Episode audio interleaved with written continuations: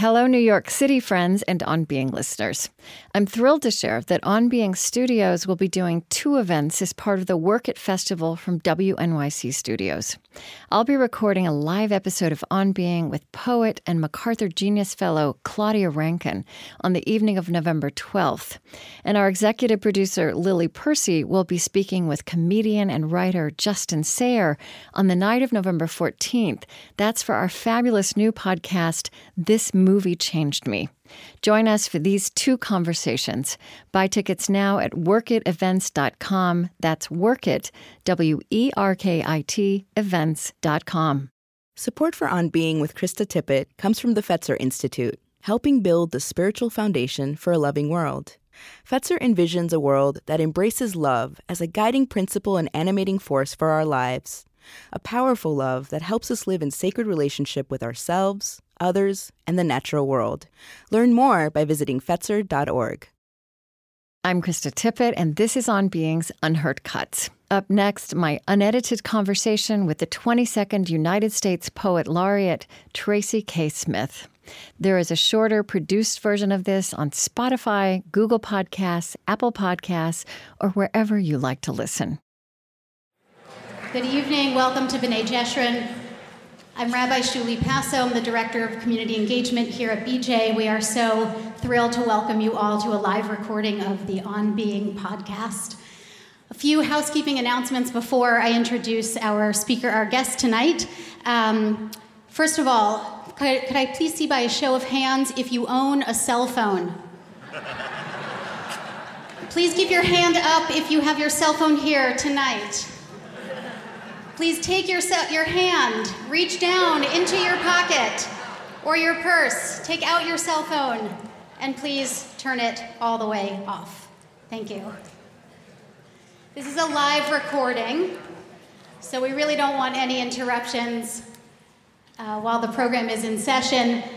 If you do need to leave for whatever reason, uh, please use the door in the back Please be very quiet as you leave. If you then want to come back in, we're going to ask you not to come back to your seat, but instead to go up to the balcony, the stairs to the balcony or just out the door. And someone will be there to direct you. I also want to point out that in the corner over here, we have Lucretia and Shira from our membership department here at BJ. It's membership season. So if you are a member of BJ, they can help you renew your membership. If you're not a member of BJ, we invite you to learn more about this community, get some information, and think about joining us. I want to extend a couple of thank yous to the teams of On Being and B'nai Jeshurun that helped put this event t- together tonight. Uh, in particular, I want to single out a couple of folks Lily Percy on the On Being team, who's been a delight, pleasure to work with. Uh, Larissa Wohl and Adara Davis here at B'nai Jeshurun, who really worked extremely hard to make this evening possible.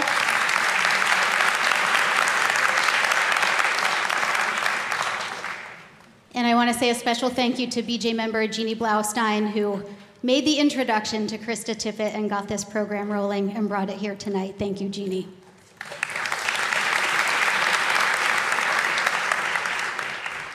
I think many of you know, or some of you know, that this recording of On Being is the final concluding program of a year long initiative that we've been hosting here at BJ called Faith and Public Life. It's a program that's been exploring the relationship between religion and politics. And some of the goals of this initiative have been to engage in reflection and introspection on how our country arrived at where we are in this political moment to learn from diverse voices inside and outside of our community on issues such as politics, religion, race, and civil society, to consider what role communities of faith and morality can play in reknitting the torn fabric of today's America, and to be inspired to act, to act in ways that help our country live up to its core values, core ideals of justice, equality, and freedom. So, when we think about who we're going to learn from tonight, let me tell you who we're going to learn from tonight. Krista Tippett, a Peabody Award winning broadcaster and New York Times bestselling author, whose biography describes her as someone who avoids easy answers, embraces complexity, and invites people of every background to join her in conversation about faith, ethics, and moral wisdom. And Tracy K. Smith, professor of poetry at Princeton University, Pulitzer Prize winner, and U.S. Poet Laureate, who was described by the New York Times as a woman whose mission is to bring poetry to the masses as an antidote to America's toxic civic culture.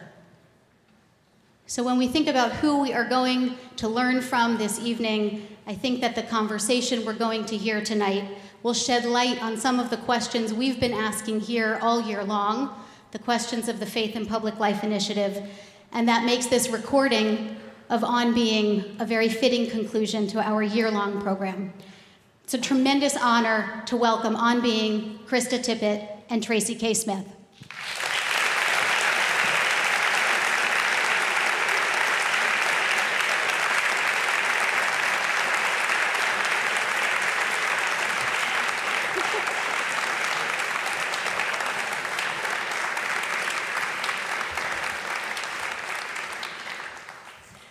Oh, it's such a joy to be here. Um, I just, I said to somebody backstage, I've, I've wanted to come to B'nai Jeshurun forever. This is such a legendary sacred place and such a creative religious place. Um, and to be here with Tracy K. Smith, I have, I've been, we, I've known. So when did we start? Oh, you, you turned up on the stage of this Selected Shorts, mm-hmm. and yeah. that was the first time we met. And I knew uh, and so I've known I wanted to speak with her for a long time. But now, when we've been together, I have been purposely not speaking about anything meaningful, so that it's all here with you tonight. And I even like avoided her backstage, so now, now I'm engaging. Okay. um, but to be, and you are the 52nd U.S. Poet Laureate. Um, I, I, think all the time about. Um, this moment we inhabit. And, uh, you know, the day after the election of 2016, it felt so clear to me that um, wh- whoever had won, well, actually, moving through that whole year, whoever had won, the work ahead. Uh, and I always, you know, found myself coming up with these images of like sewing or knitting, which I don't do, but like stitching, weaving, mending, whatever common life can be for the 21st century, must be for the 21st century. And I think we would have had to reinvent that anyway, um, because it was never going to be what it was in 1956 or 2006. But then there's this ad, there are these chasms that were suddenly revealed, many of which had already been there. We hadn't seen them. Yeah. So you here in this community have been doing this work of, uh, I think, reimagining matters of common life at the intersection of religion and politics.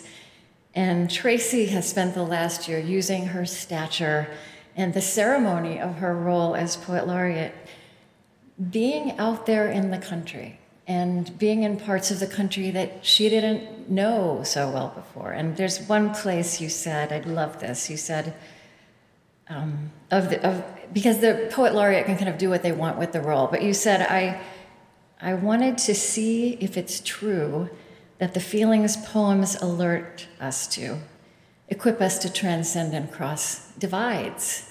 And you, you've uh, specifically focused on the geographic divide, but, but naming the fact that those geographic divides contain so many other mm-hmm. points of identity and separation. Um, so here we are. So we are going to have a conversation up here for half an hour, 40 minutes, and then we are going to open it up for um, some questions that might be on your mind. I will, I think somebody will wave at me in a little while and tell you if I believe you may have a, did everybody have a card on their seat so um, uh, there at some point we'll collect those cards we'll speak for 10 more minutes and then we'll open it up and we'll close the hour back up here together okay.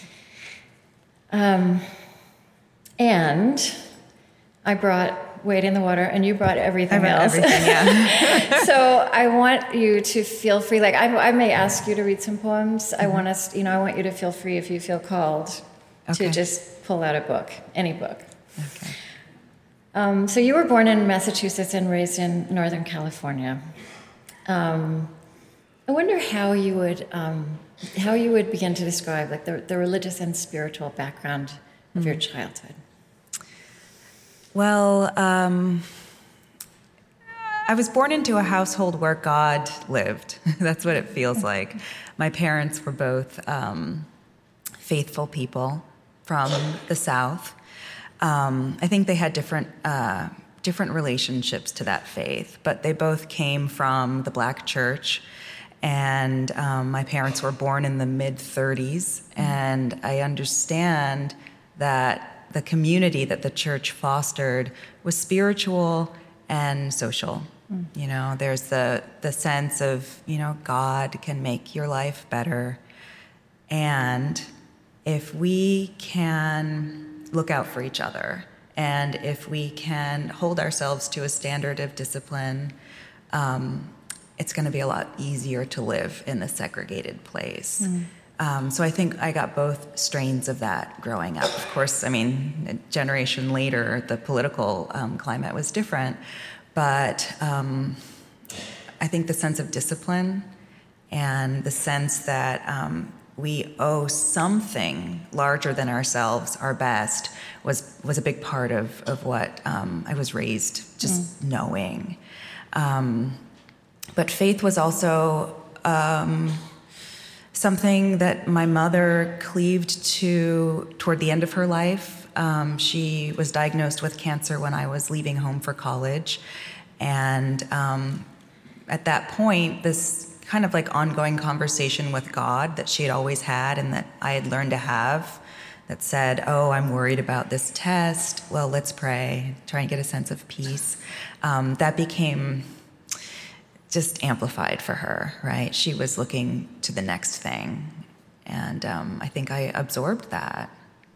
And you, you wrote that beautiful memoir, um, Ordinary Light, um, which, which centered a lot around the experience of her dying and, mm-hmm. what you call the miracle of death that we don't think about as much as we think of the miracle of life. I got the sense also, um, and so much of your poetry is is very, it's very rich with biblical metaphors and allusion. But that it, it sounds like when you were writing that memoir in particular, you, you had to overcome kind of an embarrassment about speaking about religion mm-hmm. that had that had grown in you as you left home and yeah. became a Princeton professor. It started to. I, I found myself um, in the book of poems that, that can't comes right before the memoir of talking about God, you know, as a metaphor, maybe as something that was a, a factor in this interest in the universe that I had. And yet, there was that word coming up again and again, and this kind of idea let me imagine what the afterlife might be now that I have both of my parents there. And then I said, Oh, I'm talking about God a lot. This is something that's on my chest in a way. And so turning to prose was a way of trying to mm. find a non metaphor based vocabulary for talking about something. Interesting. Um, it's easier to claim faith when it's a symbol of something else. But to go back and say, when I was little, Jesus was, you know, a real person.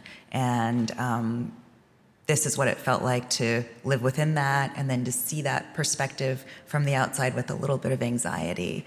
It was. Um, it was something I think I had avoided talking or writing about. And writing the memoir helped me to understand what the journey that I'd been on, that I'm still on, um, what it was made up of, what it was shaped like.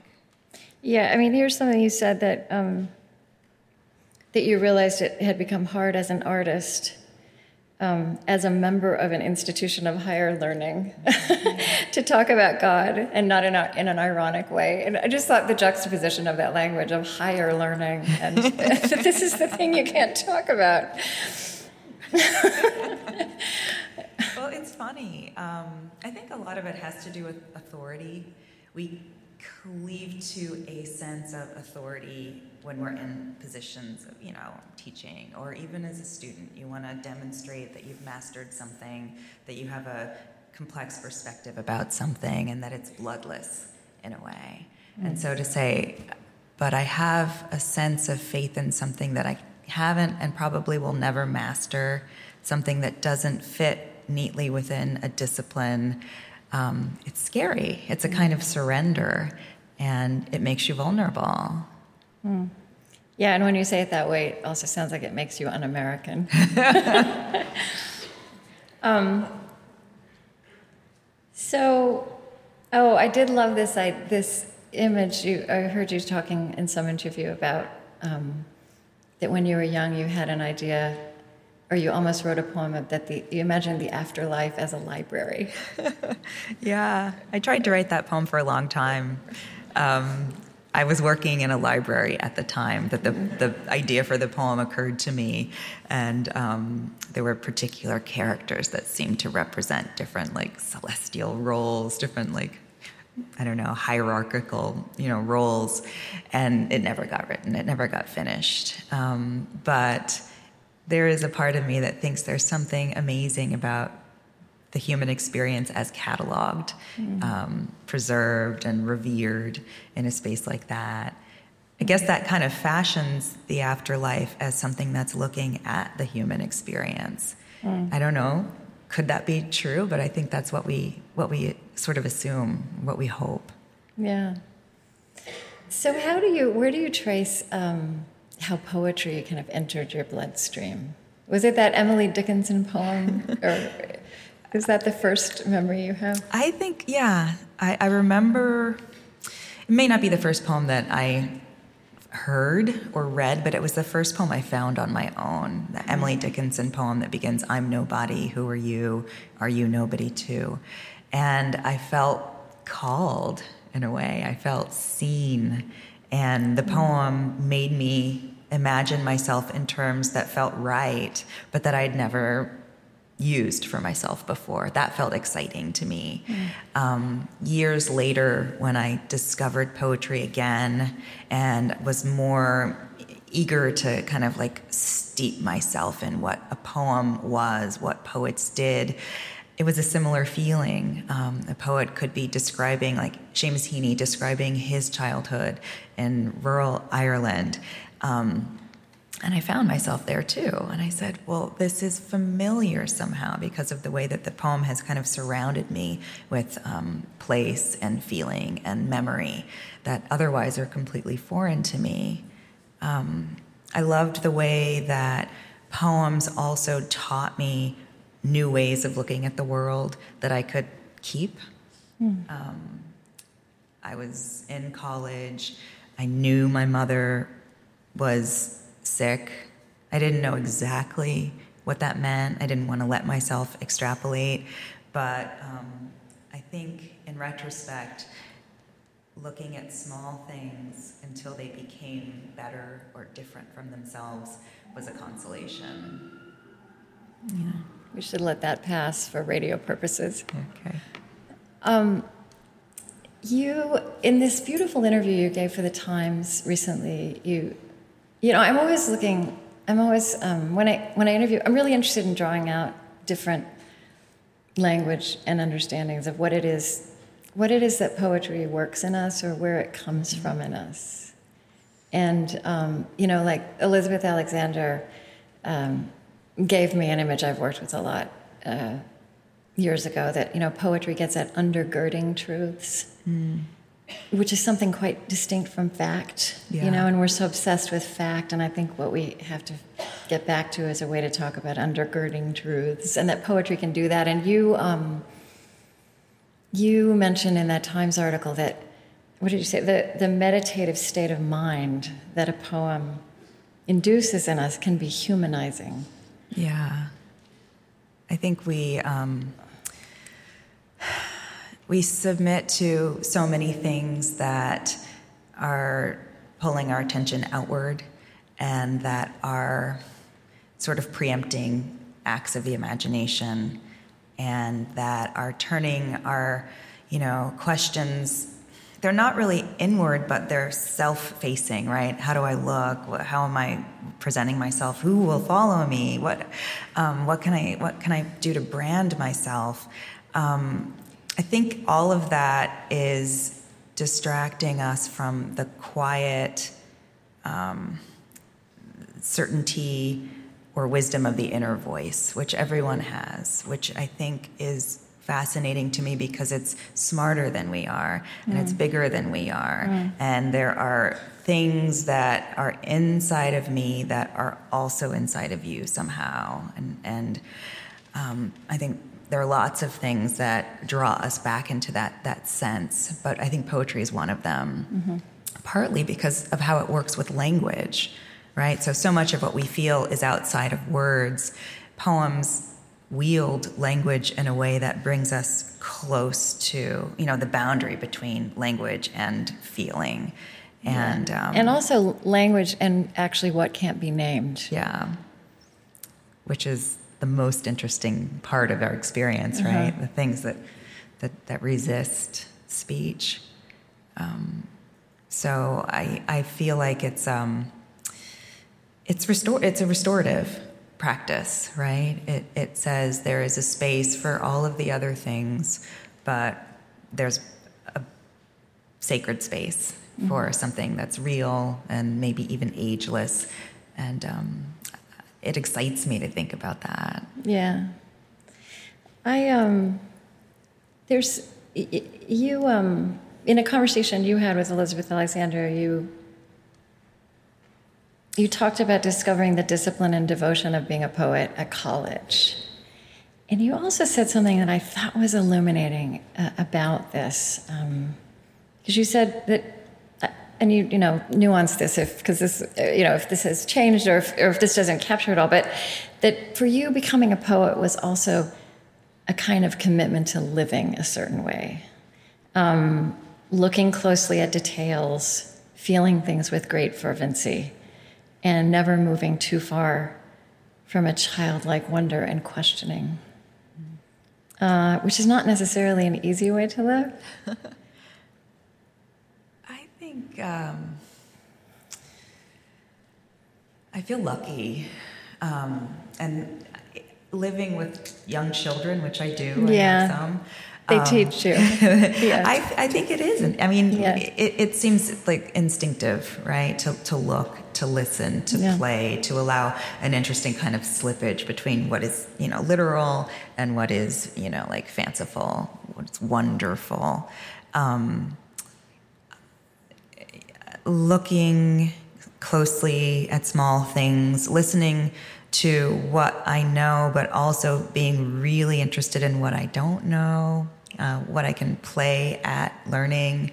Um, I feel like it's a it's a practice that I think is still it still characterizes what I imagine that I'm doing. Mm-hmm. Um, I think it also um, has made me eager to listen to other other voices, strange voices, um, to imagine the places those voices come from, the experiences those voices bear witness to.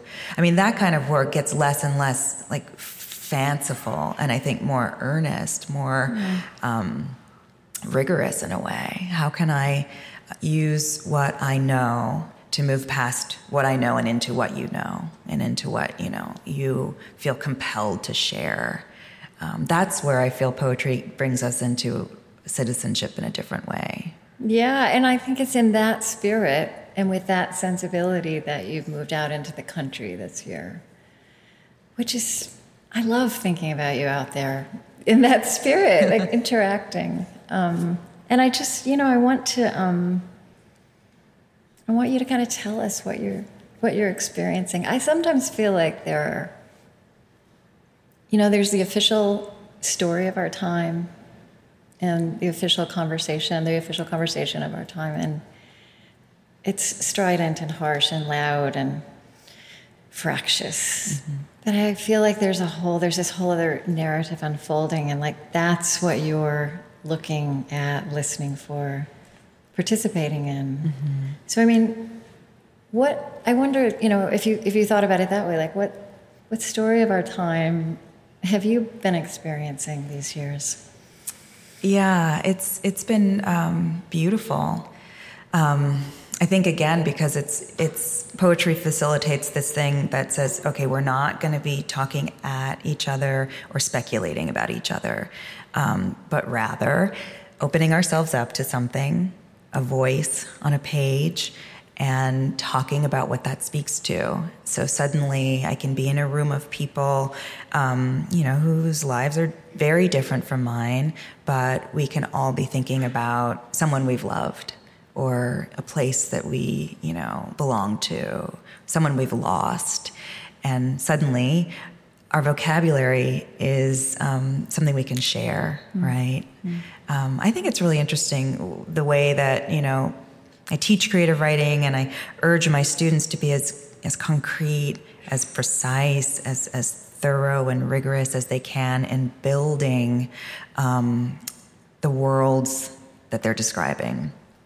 But there's I think that's important because there are these other spaces where something more ambiguous lives, right? The sense of feeling, the particular attachment that we have to people, think that all of that stuff that again resists language. Right. And so when you go out in, you know, into the country talking about poetry with people, we're cleaving to the certainties that poems alert us to and listening to the private story that poems remind us of. Does that make sense? Yeah. We're, we're, sharing something and, and leaning into each other to say, oh, well, this reminds me of my father. My relationship was a little bit different. It was like this.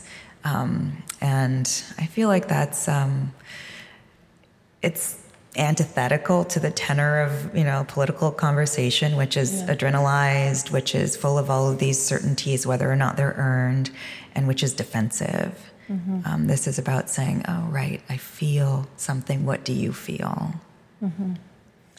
um, so where have you been well i've been doing different kinds of travel. Um, the project that the Library of Congress is facilitating um, is taking me into rural communities and you know community spaces libraries um, churches that, that, was your choice right? Yeah. like you designed this. And, yeah. and then so when you go out are you um, you're it sounds like you're not a, you're reading your poetry sometimes but you're also you're bringing other you're bringing poetry you're bringing you're reading other people's poetry right? Yeah. Yeah um, well, what's nice about that is that I'm bringing. Um, if I'm just reading my poems, that's a story that I'm kind of driving. We can we can talk about those poems, but I like the idea of reading poems that I love, that I've come to recently, or that I've lived with a, a long time, and being a, sort of a spectator with mm. the audience. And so we're, we're, we're, listening. It's like we're sitting at somebody else's feet together listening.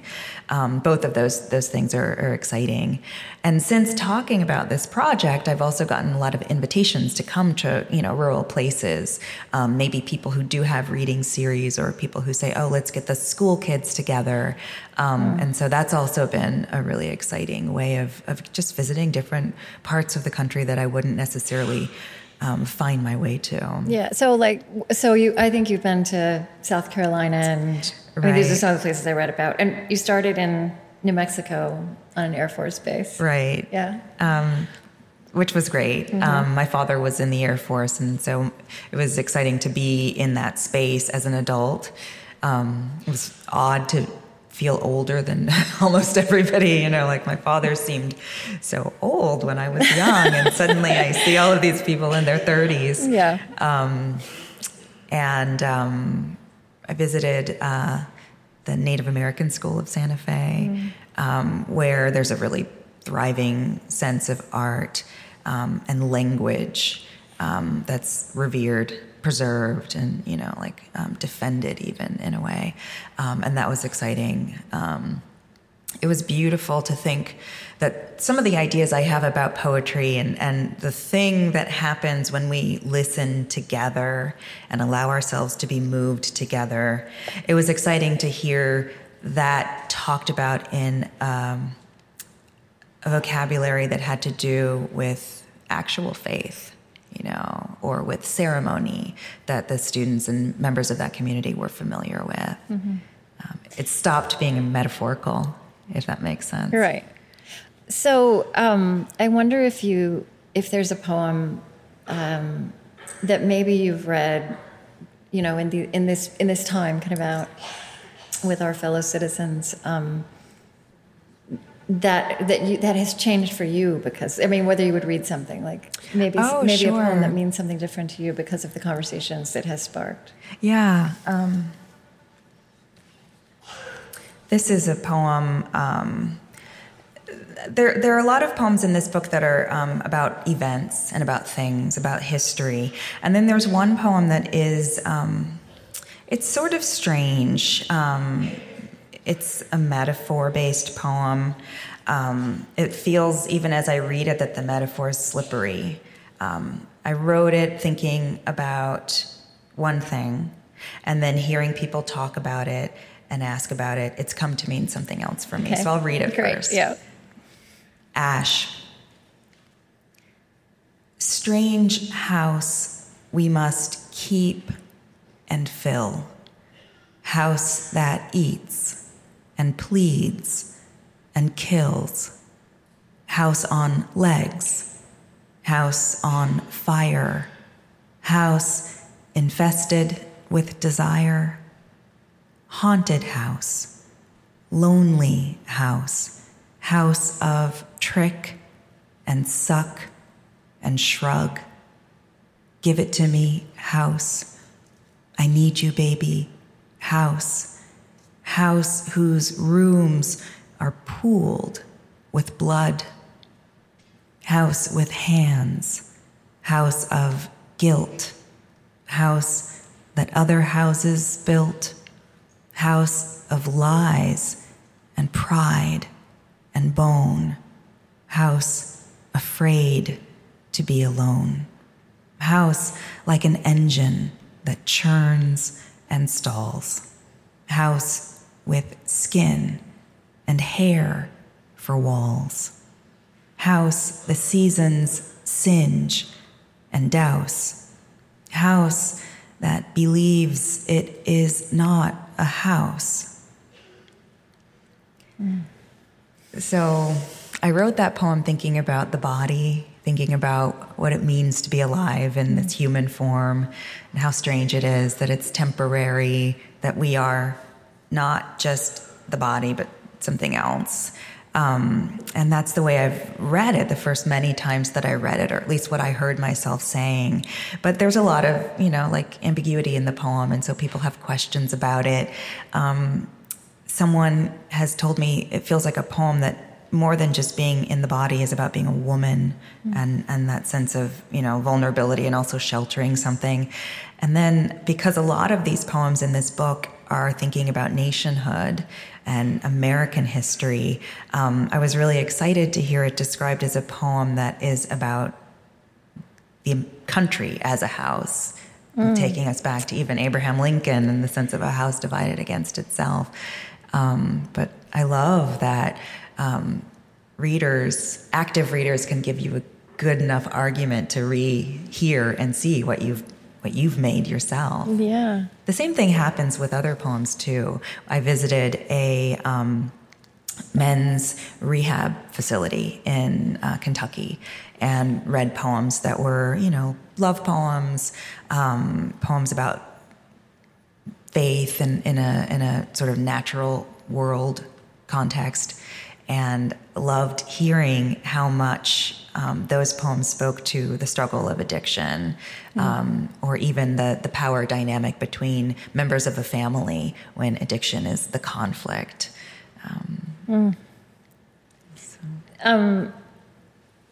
Here's something that you said. Um, this kind of gets at that uh, that um, about the kind of conversation that art can foster. You said our lives are so much more interesting than the ways they are described from the outside. Um,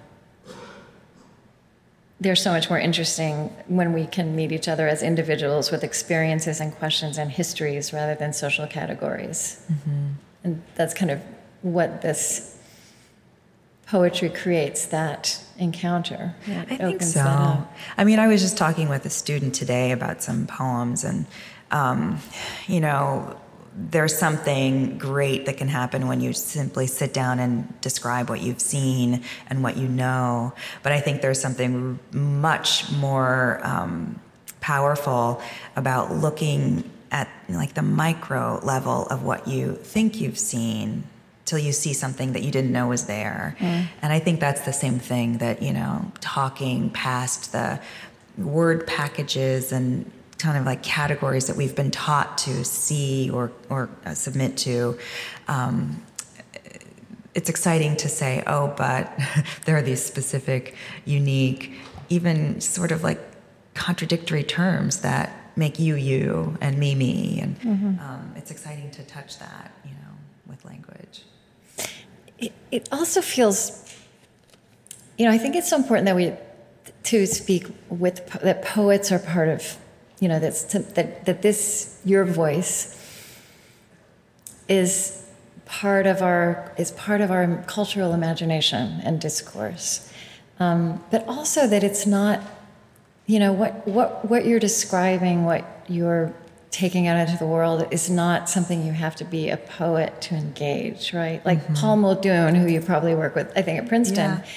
you know points out that we we we all actually uh, live with and engage with poetry all the time through music. Yeah. All kinds of music, right? Like he says, you know, Bob Dylan is one of the greatest poets who ever lived. And so I, that was in my mind when Bob Dylan won the Nobel Prize. Yeah, and it was so absolutely. controversial, but I thought, no, look at this. Um, but the Bible, I mean, here we are in a synagogue, is full of poetry. Right. Uh, and I think that there is an innate, this very profound, sophisticated, innate intelligence behind that Right. All these things you're describing, this text has known. It's amazing to me to think how much metaphor lives in the Bible, mm. the New Testament. You know, like Christ is just describing something otherworldly, something, you know, uh, the nature of a miracle or, or, or of redemption or um, and it doesn't live in everyday terms. And so we've got to walk ourselves over to these strange comparisons in order to gather a sense of the, the might or the you know wonder or the terror of what's being described. Um, it, love feels like that sometimes. We, we feel moved because the presence of another person feels stranger, more exhilarating or terrifying or wonderful than it's supposed to. And so we've got to go into these wrong contexts in order to get the feelings right. And we're used to doing that, um, yeah, with song. Yeah. Um, and somehow when it happens and it's just printed on the page, we second guess ourselves. I think we get a lot of encouragement to second guess ourselves yeah. by the question, does poetry matter? Which comes up all the time. Um, we never ask, does fiction matter? We never ask, does music matter? Right. And they speak to many of the same feelings and concerns. Yeah. Um, yeah. So if you have a question, um, this is the time. Will somebody be walking around? Um, I want to actually I want to dive in a little bit more to some of the things you said recently in this interview. Um, you, you, said, and you were you were talking about this this time you're spending as poet laureate. You said, I think there are lots of places where we have something very clear, compelling, and welcome to say to one another. Um, I'm interested in the way our voices sound when we dip below the decibel level of politics. So tell us, how that sounds. Like, tell us what you've been hearing. Well, um, one of the things I'm struggling with is okay, it's going to sound different everywhere, mm-hmm. and so I there isn't a rural perspective.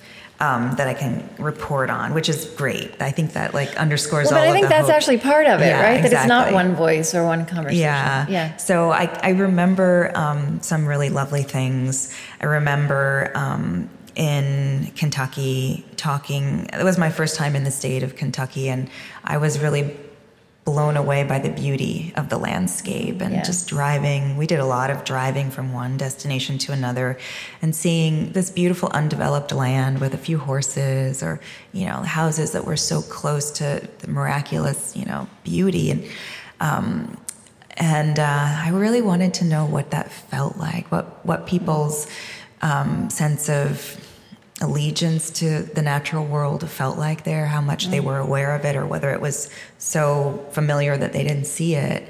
and I, you know, I was asking. I was in a room with mostly mothers and, and young kids in a library, and um, the kids, um, you know, were interested in nature and interested in video games and all the things that you know all, all of our kids are aware of, and the mothers that I spoke to said, "I'm I'm excited that my kid has access to everything that everyone else has. And I'm really scared too hmm. because they, they don't play in the mud the way that I used to. Um, I don't know that they see what we have in the way that, that I can, even over, you know, the last few decades, the small changes signal that maybe this is finite in some way. Um, to me, that felt really exciting, more exciting than saying, "What's your take on environmental protection?" Right, right, um, yeah. Like, what what do you look out and see, and and what does it make you want to do, or what does it make you, you know, long for, or or want to, I don't know, yeah, protect yeah. in some way. Um, yeah. Yeah. Um, I wonder. Uh, have there been things that this com- this listening and this conversation, things you've learned about yourself that have surprised you? Um, I mean, actually, you know, one thing that's interesting to me is that you Wade in the Water kind of was published, converged with becoming poet laureate, right, mm-hmm. and being mm-hmm. out there. And you said that you were, I mean, what did you say? You were surprised to realize that this was a, um, this was, was a book that had a really political overtone. Like, what did you say? That that it that it um that you had some beautiful language. Um, oh, um, that these are such American poems, mm-hmm. but that you yourself had not understood that until the book was being engaged with a wider world. Yeah, yeah.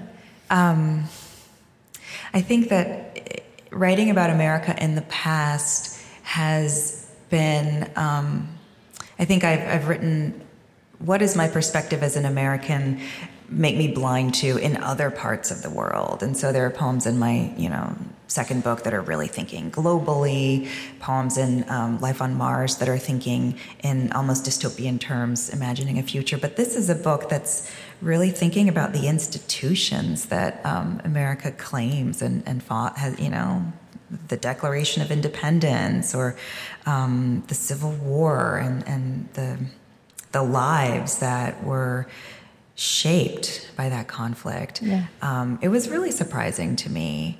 Um, but I think it, it also it makes sense to me that the questions I have about the moment that we live in now, all of the all of the difficulty we have in talking to each other about difference, about race, um, all of the ways that history, which once felt so remote, um, feels mm. closer and yeah. active and unresolved.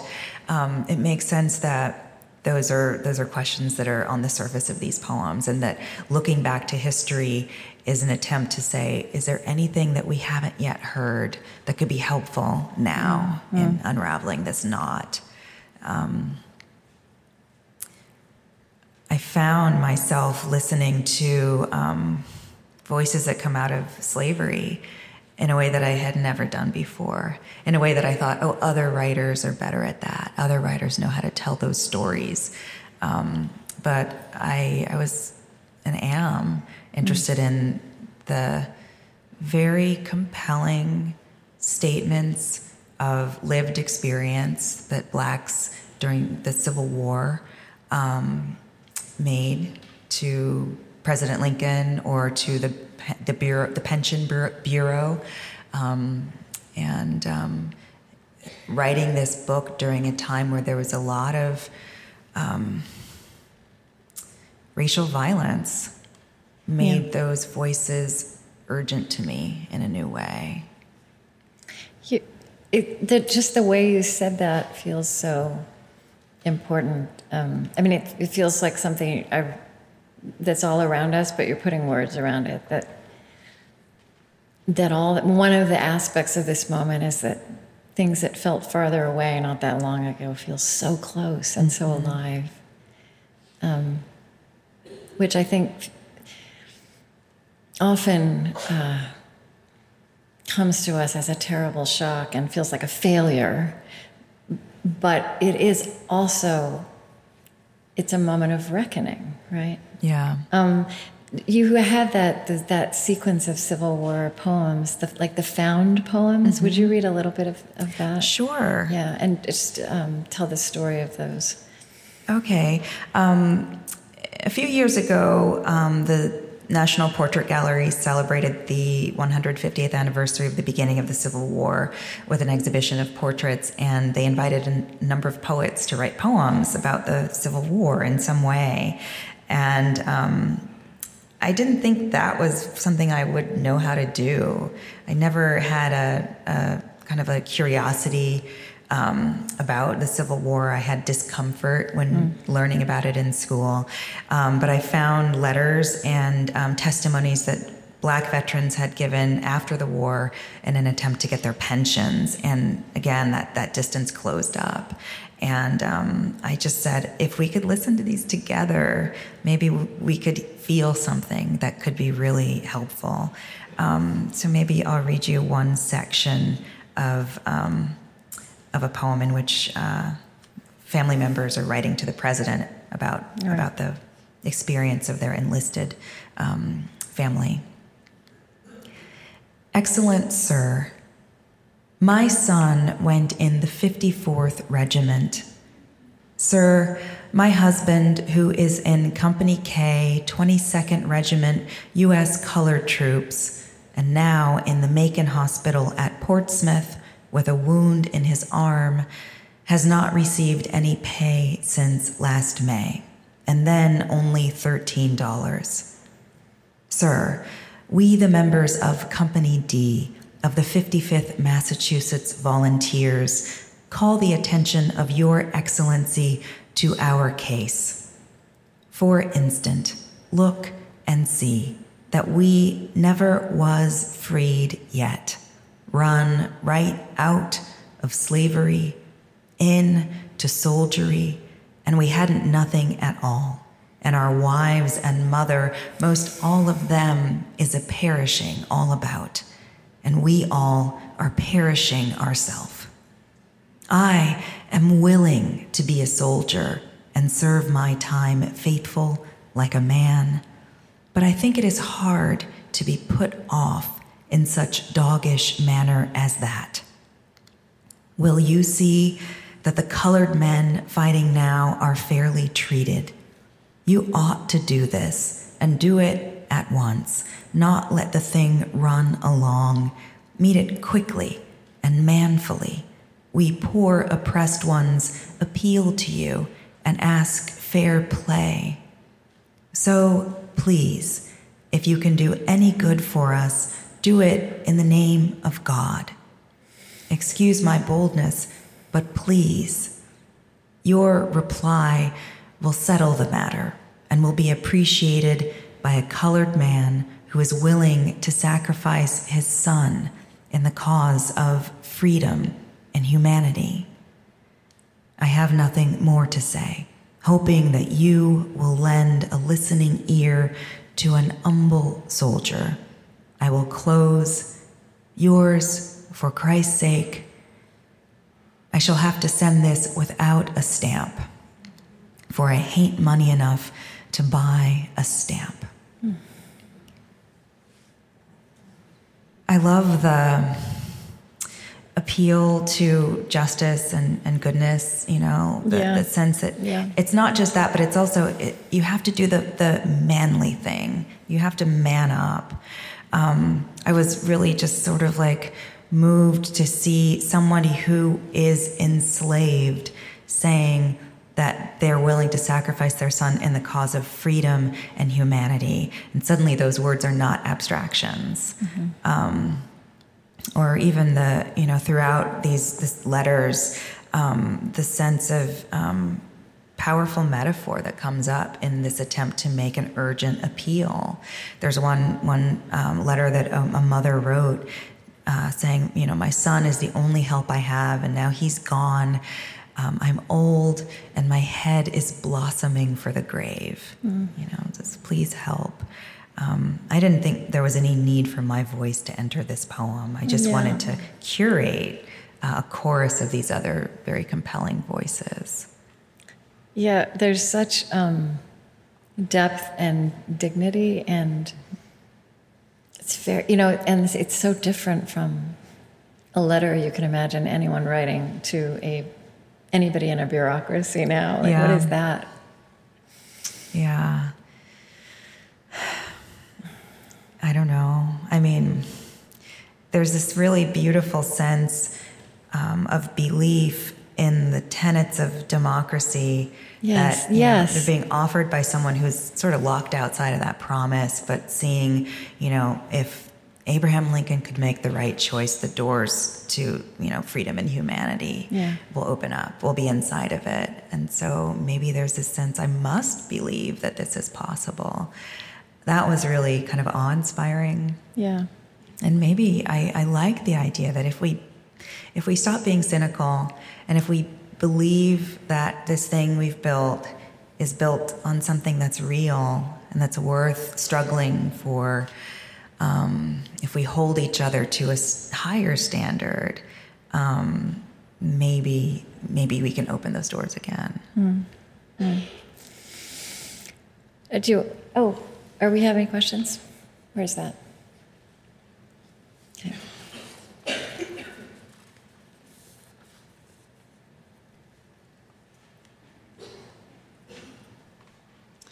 Hi, so um, I'm Larissa Wall. I'm the Tzedek Social Justice Program Manager at the synagogue. I'm very delighted to be here. So this is for both Tracy and Krista. Um, can you share some of your feelings and experiences in using poetry as a tool to catalyze difficult and transformational conversations?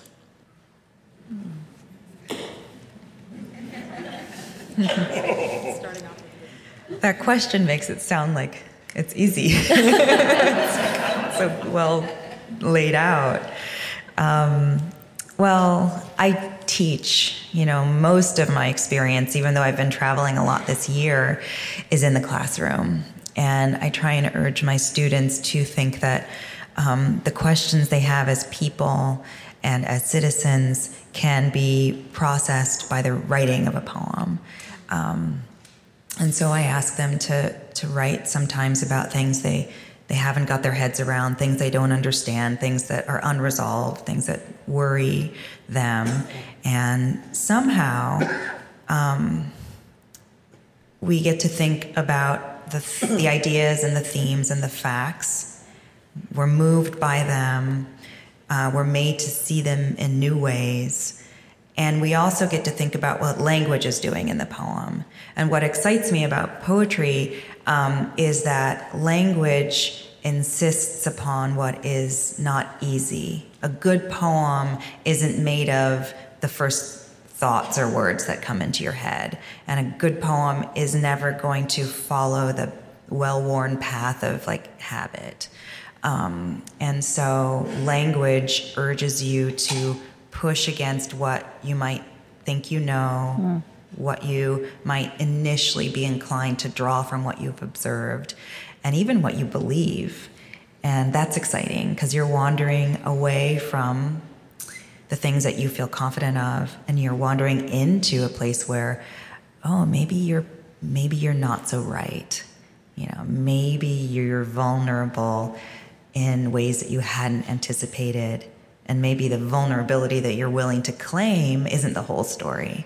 Yeah. Um, I love doing that, and I love that you know I, I, get to teach in in a place where you know it's a room of ten or eleven people, and we feel safe, so we can go out on a limb.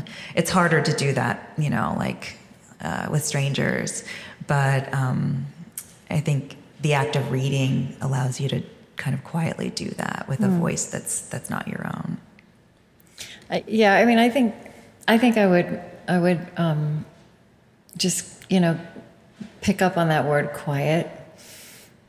Um, because I mean, even the question, like, it, it, I think I can't remember whether, but catalyzing, like, this is what we're, we have this impulse to do uh, in this country in particular, and um, you know, I like uh, ad nauseum quote Rilke. I think my colleagues have it.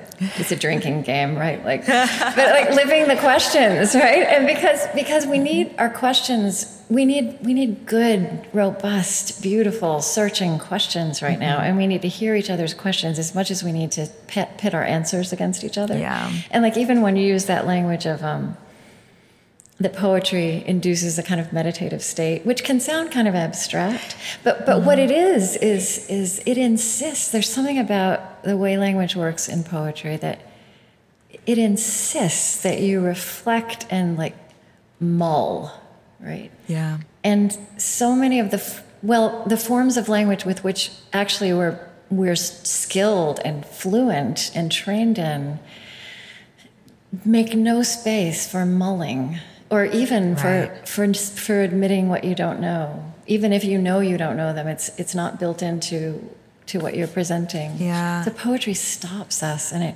quiets us. And as you, i also love the way you said it.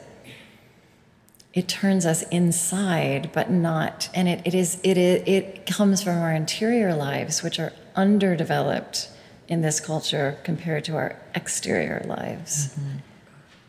I like that poetry also um, it brings in different like words to, for thinking about things. Like Yeah. This poems I've been writing recently are trying to bring love into the conversation with um, you know like the political. Usually we can get as close to love as tolerance when we're talking about policy, um, which is a very different thing Yeah. you get a look on your face when you're tolerating Yeah.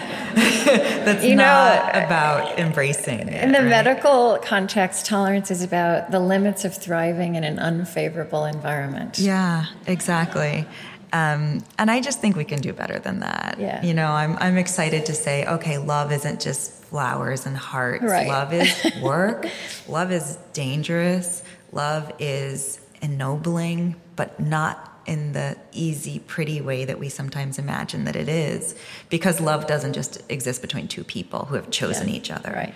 um, and so I, I've been really interested in writing about compassion because I'm trying to learn it a little bit better, you know. Yeah. And give us, create a public vocabulary for it. Yeah. That- As, that's something that's serious. Yeah. Yeah.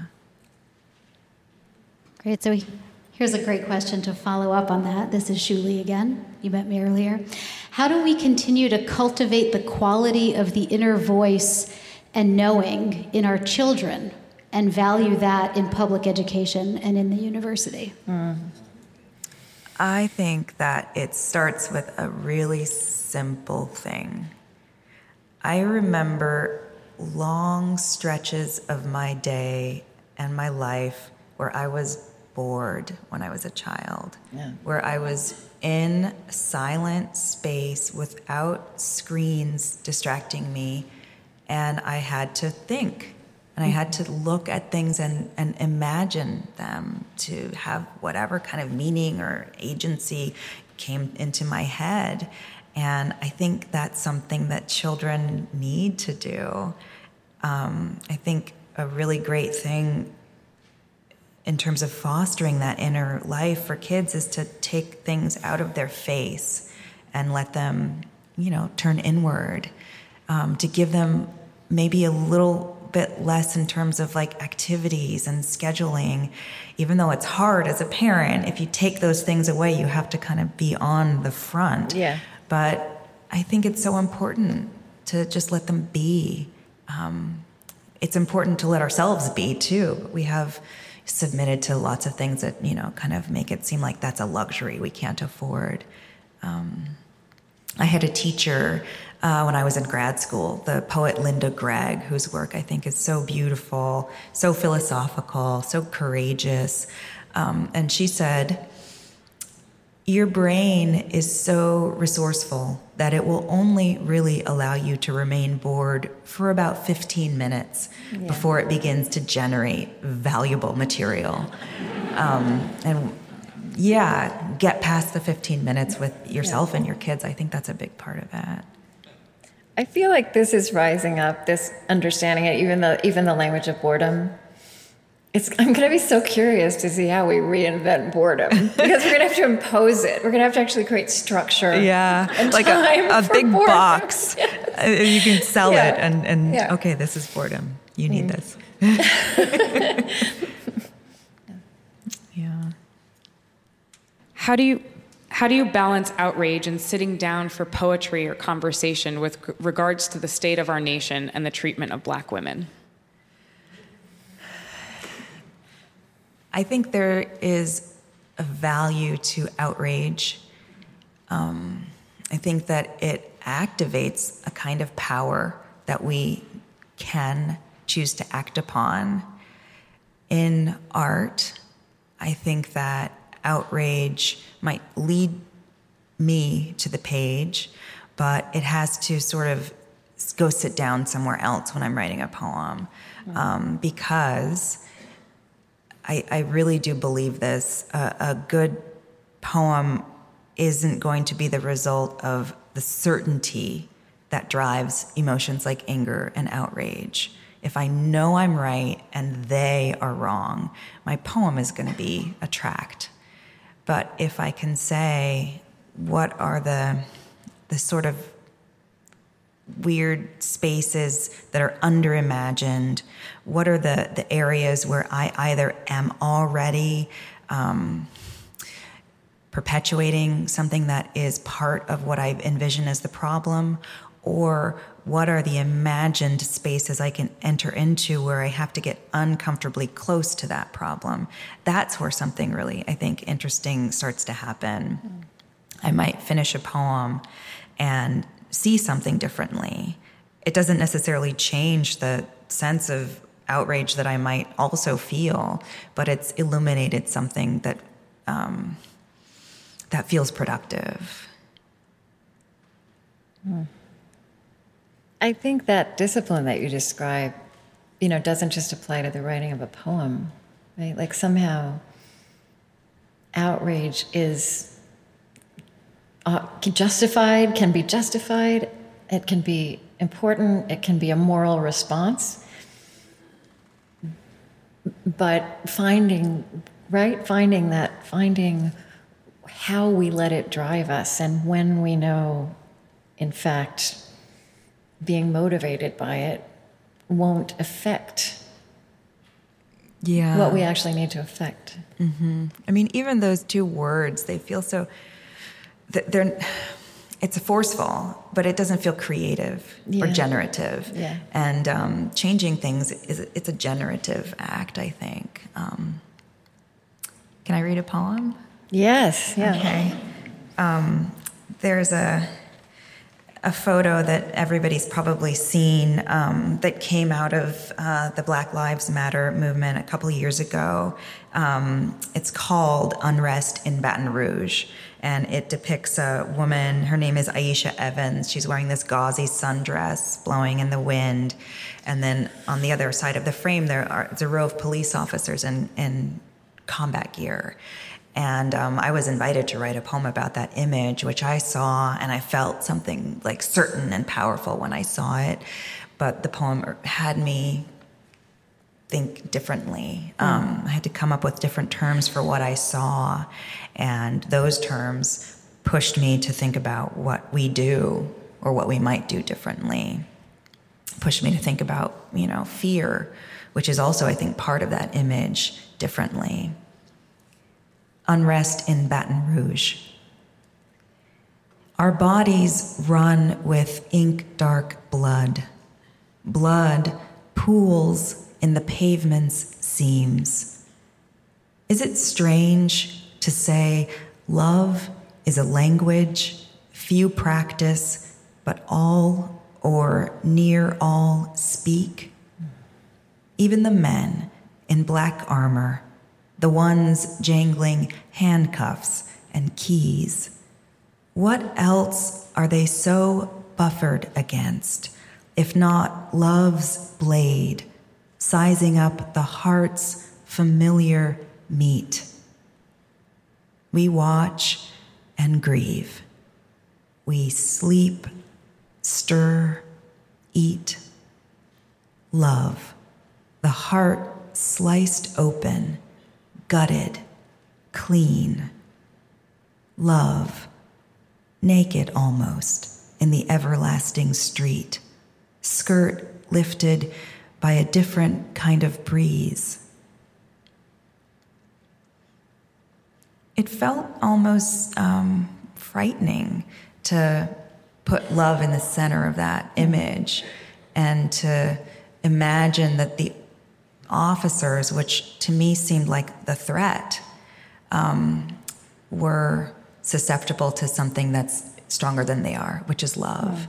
Um, it made me also say, right, I mean, if I am going to love a stranger or even my neighbor, I'm vulnerable to them. Yeah. And I've got to say, okay, I know this is important to me, but I have to think about being faithful to what's important to you. And so framing it like that, I mean, the, the terms in the poem um, changed my sense of what's at stake, not mm. just in the photograph, but in, in our interactions with each other. Um, and that felt sort of scary and productive. Mm. Mm.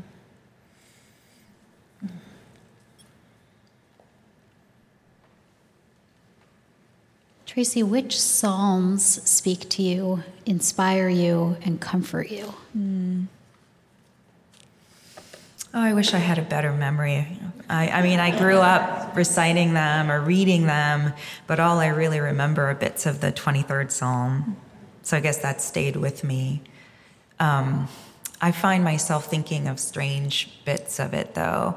Um, because I've lost both my parents, I think a lot of my work, even the poems that are not about death, um, there's ele- elegy lives in, in my poems in some ways. I'm thinking about America, and it, it's an elegiac consideration. I'm thinking about, um, you know, my own sense of the world that I know, and there's a sense of anticipating loss that lives there. And so the phrase that I think about sometimes um, and try to apply to different contexts is the valley of the shadow of death you know, like what is this sort of perimeter mm. that this psalm is alerting us to? What is this dangerous sort of like trench that we move through on our way to somewhere else?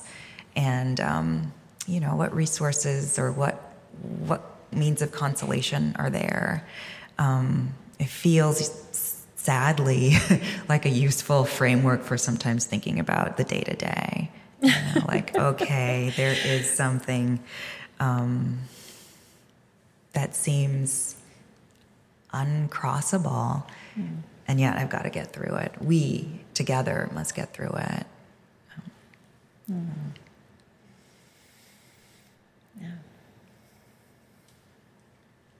Um, and our last question uh, for Tracy Your father was an engineer on NASA's Hubble Space Telescope. How did he and how did you, in turn, reconcile this scientific work with the notion of a creator God? Mm. Oh, I wonder if I'll be able to find it in this um, memoir. There's a little passage. I won't try too hard, and if I can't, I'll paraphrase it.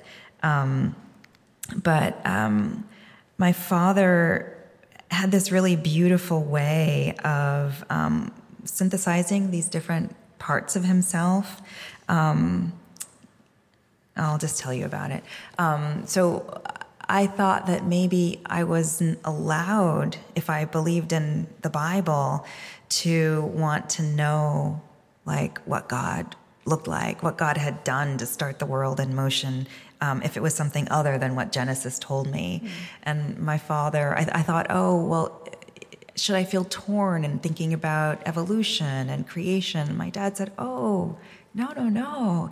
How exciting to imagine that, you know, the time scale upon which something like God exists could, you know, be different from the one that we live on. So seven days in, you know, our framework could be millions or billions of years in God's. And in that time, life could evolve and take shape. And he just he created this sort of like trap door, yeah. so that this sense of dogma um, didn't need to apply. Didn't need to hinder me. And I could somehow happily go back and forth between the sense of the mysterious and a very orderly view of, of the world, which which he had. Well, he also he was an Air Force engineer, but then he worked with the Hubble Space Telescope, mm-hmm. Which is so fantastic to have that kind of in the backdrop of your life as oh, well. Yeah, I mean, mostly what I remember about his work uh, was going to the, the company picnics that as a kid.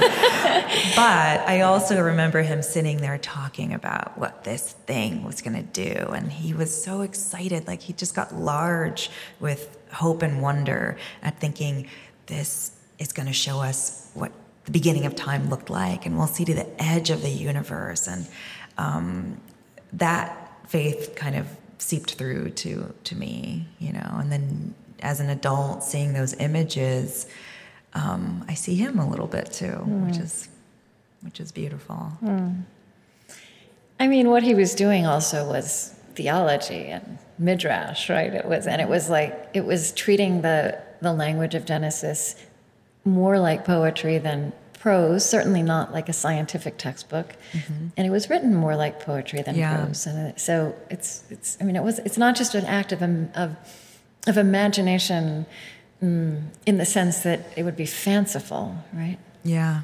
I mean, it's a rational approach to the strategy of storytelling that, that's applied. Like, okay, this is allowing us to imagine something that is fundamentally inconceivable. Yeah. Um, I would like to. Um, I would like to talk about love some more because I feel like alongside boredom, it's another word that is rising up. Do you feel that? Mm-hmm. It's oh, everywhere. Yeah. It's exciting. It's exciting. It's this paradoxical response to the moment, but and yet it's absolutely right. Yeah. It's symmetrical, right? It's the only thing that is symmetrical in in facing up to all the fear and outrage and what looks like anger and hate. Mm-hmm.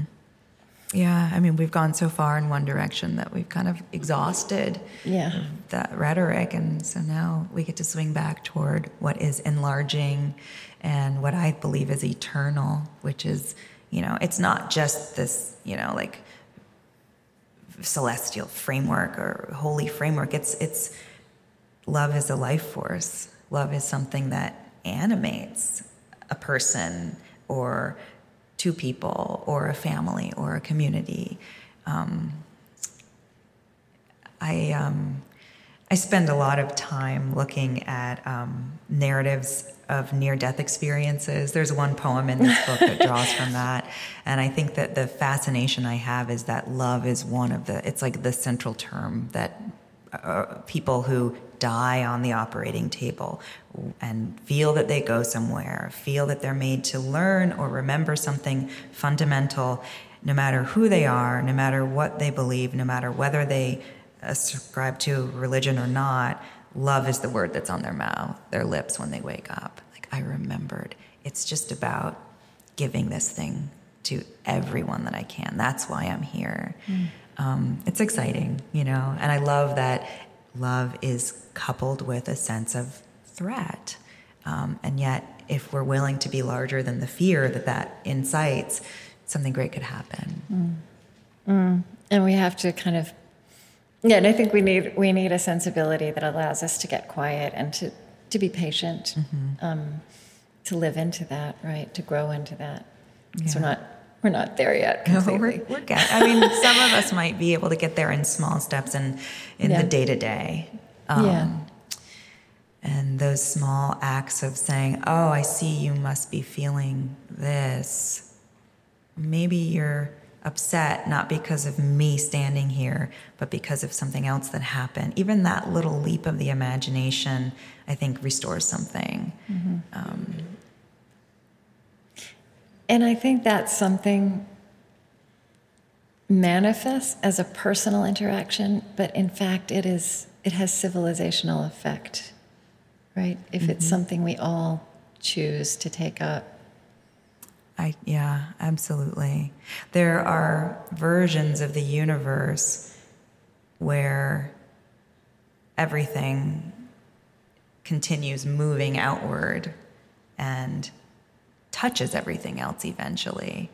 Um, I listened to a podcast that was talking about how the air, you know, the air that Christ breathed is still here circulating somehow. And Yeah. um, I think that there's a way of thinking that the intentions that we bring to our actions remain and they have an effect too.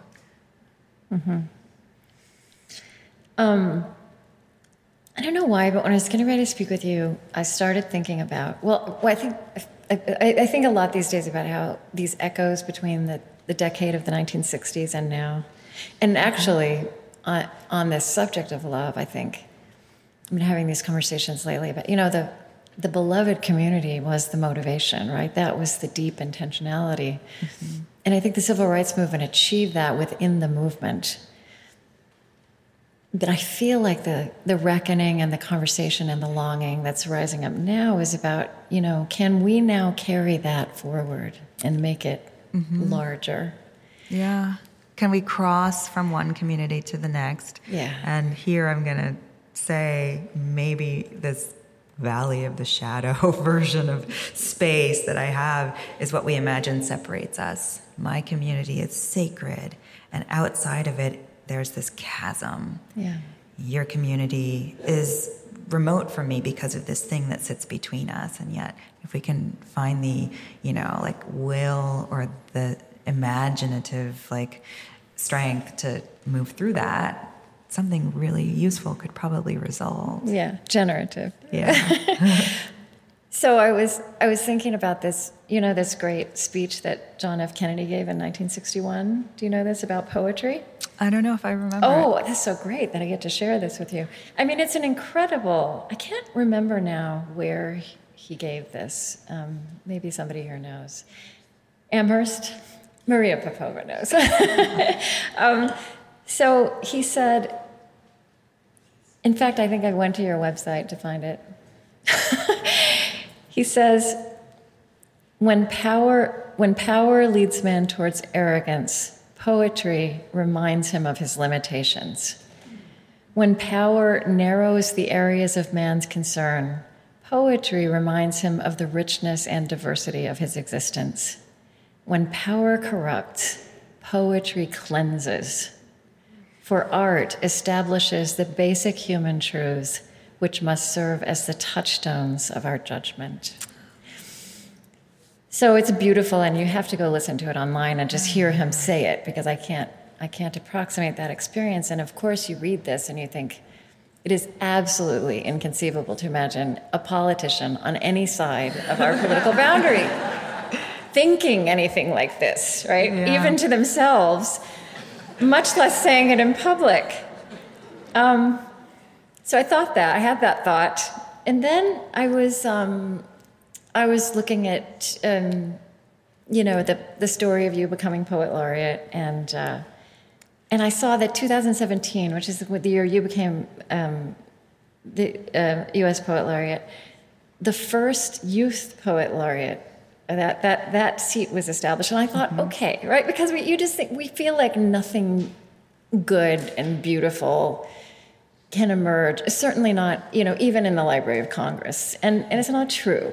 So there was this beautiful thing, and you actually have taught, you you said something about how meeting her, and what is her name? Amanda Gorman. Amanda Gorman, that it made you feel old in a lovely way. yeah i feel that way a lot with um, yeah amanda's amazing and i feel that way a lot when i meet members of her generation who have this beautiful sense of what is possible and this really um, like a gorgeous sense of fidelity to what is right and kind. And I love how um, my students and students like them are working to create more inclusive spaces, how they have a beautiful, um, ample sense of selfhood, the fluidity of self. Yeah. There's this, they're completely unafraid of the you know, the things that terrified my generation, let alone my parents' generation,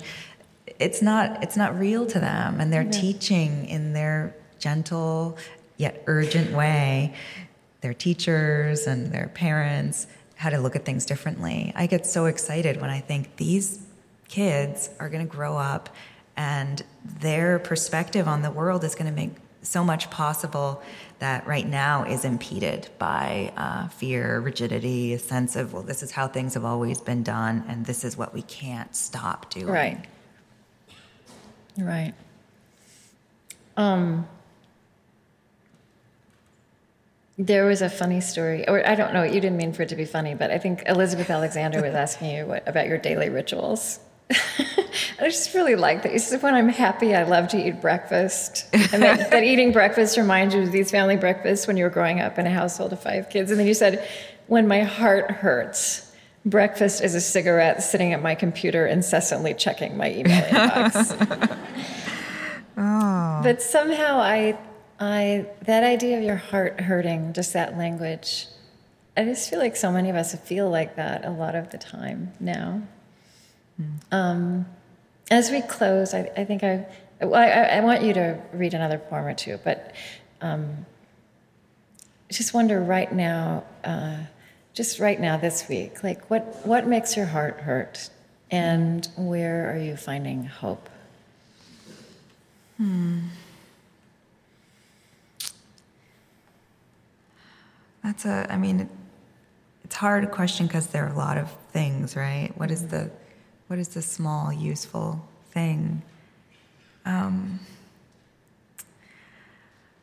I guess I've been thinking because compassion is this obsession, I've been thinking about um, how little we see each other. You know, like we, we move past each other. We are obstacles to one another's, you know, like trajectory. Um, but sometimes it moves me to try and say, okay, I, I want to be seen, so I'm gonna I'm gonna look. I'm gonna look mm. and try and connect to people. Mm. Um, there's a, a poem. Maybe I'll I'll offer to share it because it it came out of like seeing someone who was so just her heart hurt. I could see it, and there was something that made me so uncomfortable about observing that.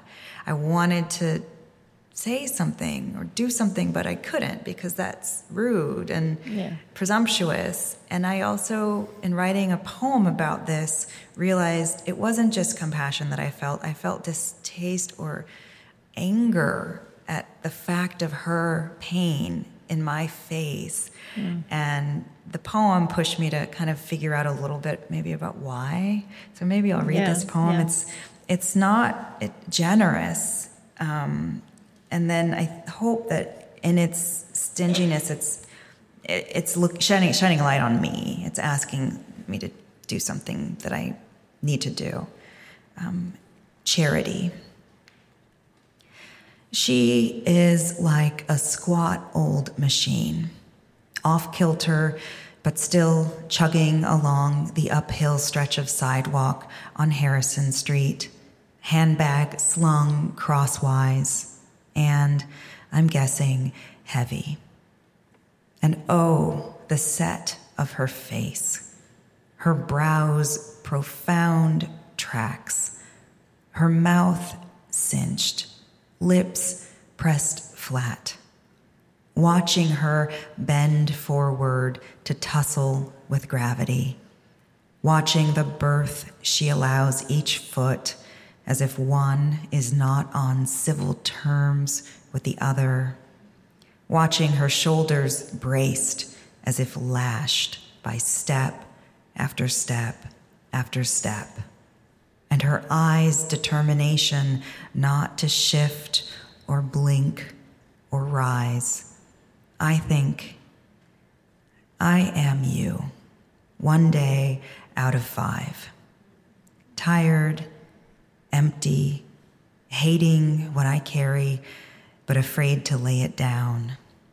Stingy, angry, doing violence to others by the sheer freight of my gloom. Halfway home, wanting to stop, to quit, but keeping going mostly out of spite.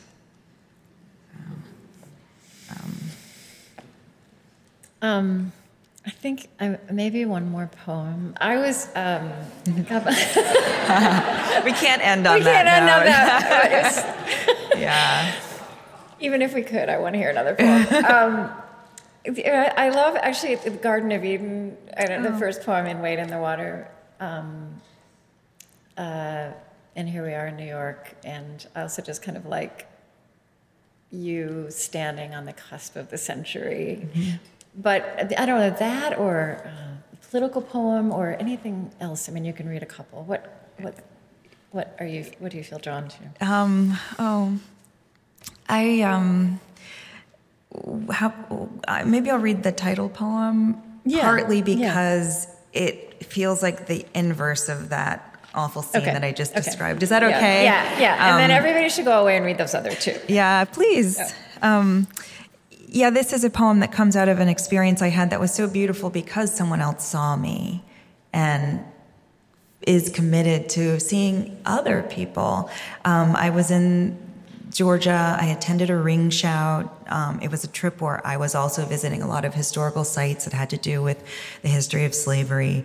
And um, I was just, it was a heavy trip.